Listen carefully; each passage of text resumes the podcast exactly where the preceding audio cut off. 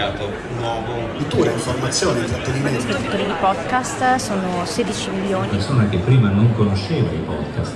Chiamiamo sul palco Pablo Trincia. Cerchiamo di dare questo percorso di concretizzazione del progetto. Il miglior podcast indie dell'anno, ma anche il miglior podcast dell'anno. Rispetto a quando ho lanciato il mio podcast, quindi 2021. Contare com'è nato il podcast nella mia mente. Mettere il podcast di fianco a qualcos'altro. Benvenuti, benvenuti nella batteria questa seconda edizione del pod.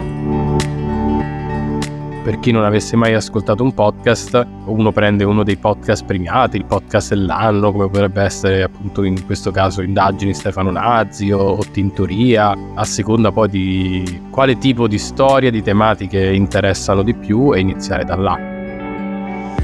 Diciamo che il, il pod ha questo doppio obiettivo, sia premiare e permettere networking, conoscenze tra gli addetti ai lavori e chi già ascolta podcast, ma anche suggerire de- degli ascolti. Fabio Ragazzo è il direttore artistico del Pod 2023, ovvero il premio che assegna gli Oscar italiani ai migliori podcast, suddivisi per categorie e che incorona tra l'altro il podcast dell'anno e quello più votato dal pubblico. Questo episodio di Onde sarà un po' diverso dagli altri, è la prima di alcune puntate che ogni tanto dedicheremo ai protagonisti del podcast in Italia, per scoprirne dietro le quinte i meccanismi e qualche curiosità.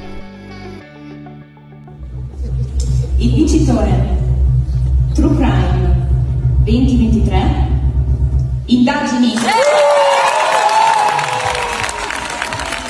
Grazie, grazie alla giuria. Grazie a tutti quelli che ascoltano Indagini, continuate ad ascoltare. Grazie a tutto il post, a Francesco Costa. Abbiamo avuto l'idea di Indagini. Io sono Irene Privitera e questo è Onde, storie di podcast. Nel mio lavoro incontro e ascolto decine di storie. Molte vengono dai podcast e in questo podcast ve ne racconto alcune. Quelle che mi si sono avvicinate di più, come onde, onde sonore in un mare di storie.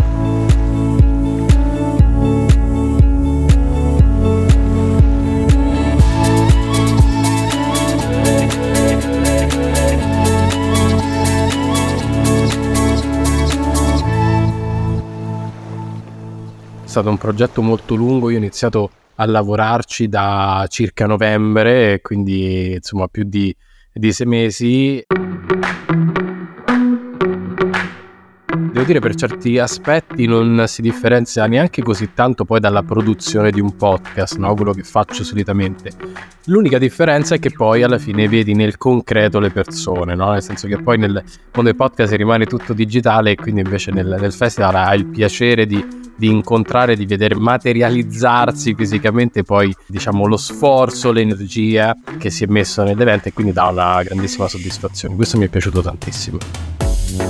Ti va di raccontarmi qualche numero della, del pod 2023? Si sono iscritti veramente tanti podcast, 539, quindi un numero molto molto ampio su tantissime categorie, la categoria che ne ha avuti veramente tantissime, forse appunto andrebbe un po' spacchettata in qualche modo l'anno prossimo, è cultura, tante candidature in tutte le categorie, le categorie erano 16, la giuria sta, eh, era formata da 18 persone, eh, 9 erano vincitori vincitrici dell'anno scorso, quindi diciamo abbiamo invitato, per esempio c'erano Francesco Costa, Chiara Tagliaferri, quindi persone che, Matteo Caccia, persone che hanno fatto veramente la storia finora breve, diciamo, del podcast italiano, quindi comunque davano un peso di assoluto rilievo alla giuria, mentre invece eh, altre nove persone venivano da mondi affini. L'obiettivo del, del, pod, del premio, non è quello poi di seguire troppo le classifiche, ovviamente ci sono dei, dei lavori di qualità, ma altri anche premiare dei lavori che magari non sono neanche in classifica ma se lo meriterebbero. Vince la categoria Diversity Storia del mio nome categoria cultura il podcast La Bomba per il pod 2023 Celta nel grande Tu sei stato per 5 anni responsabile dei podcast di Audible e hai prodotto circa 100 podcast, oltre 100 podcast, Audible Original, adesso sei freelance come consulente, produttore, hai fatto anche un tuo podcast che è l'Unicorno come autore. Mi chiedo, visto che appunto voglio sfruttare il tuo punto di vista privilegiato di persona che ha visto crescere il mondo dei podcast in Italia, in che fase si trova l'Italia in questo momento, l'Italia dei podcast, anche rispetto all'estero, secondo te?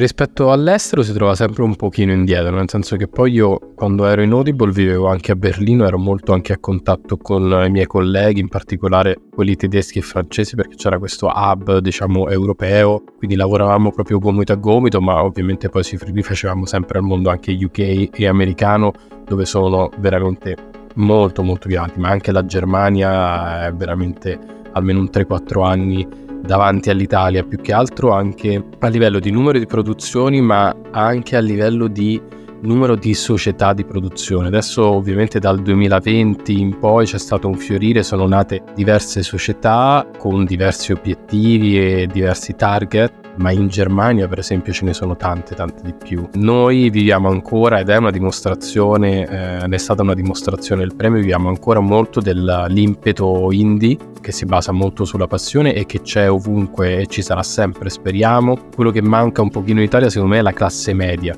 nel senso ci sono delle società molto grandi, società che ovviamente sono delle piattaforme eh, internazionali, ci sono pochi di livello intermedio, la risposta è anche abbastanza facile sul perché, nel senso che poi il modello di business in Italia diciamo è sempre un'avventura.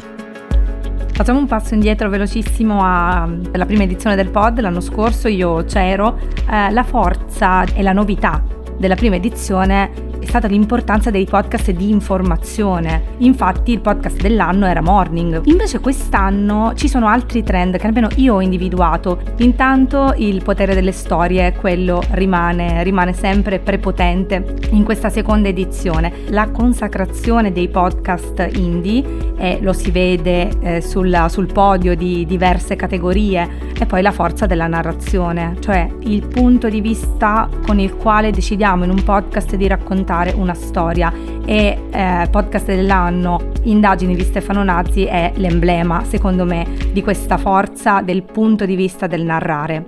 Sì, sono perfettamente d'accordo con te, nel senso che assolutamente la, la forza del, dell'host, della narrazione, del punto di vista per differenziarti da quello che già c'è, è riuscito a trovare una chiave nuova, originale, io gli dicevo, lui mi ha detto ovviamente no, però è riuscito anche a creare una sorta di fenomeno barbero, nel senso non quanto come narratore, ma è stato proprio adottato.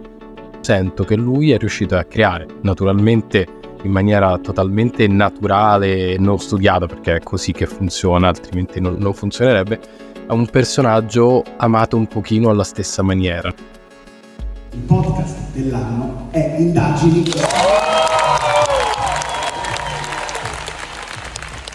Grazie Fabio di questa chiacchierata in cui siamo stati un po' complici della missione di diffondere sempre di più il verbo del podcast in Italia. Grazie mille a te Irene per, per l'intervista, per aver inaugurato diciamo, questo spazio al di fuori anche de, de, delle storie di podcast, anche se appunto sono, anche noi siamo una storia di podcast fondamentalmente con, con il pod. Ringrazio te e poi tutta la produzione Audio Tales che ho incontrato anche, diciamo, una delle prime volte, credo, al pod di persona.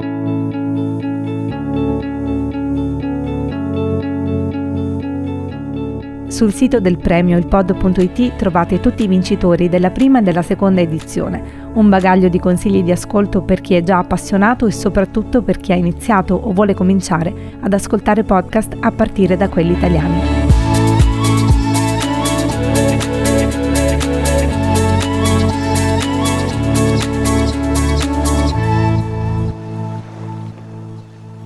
Onde Storie di Podcast è una produzione Audio Tales, scritto e condotto da Irene Privitera, montaggio e sound design di Paolo Buzzone, coordinamento editoriale di Giovanni Savarese.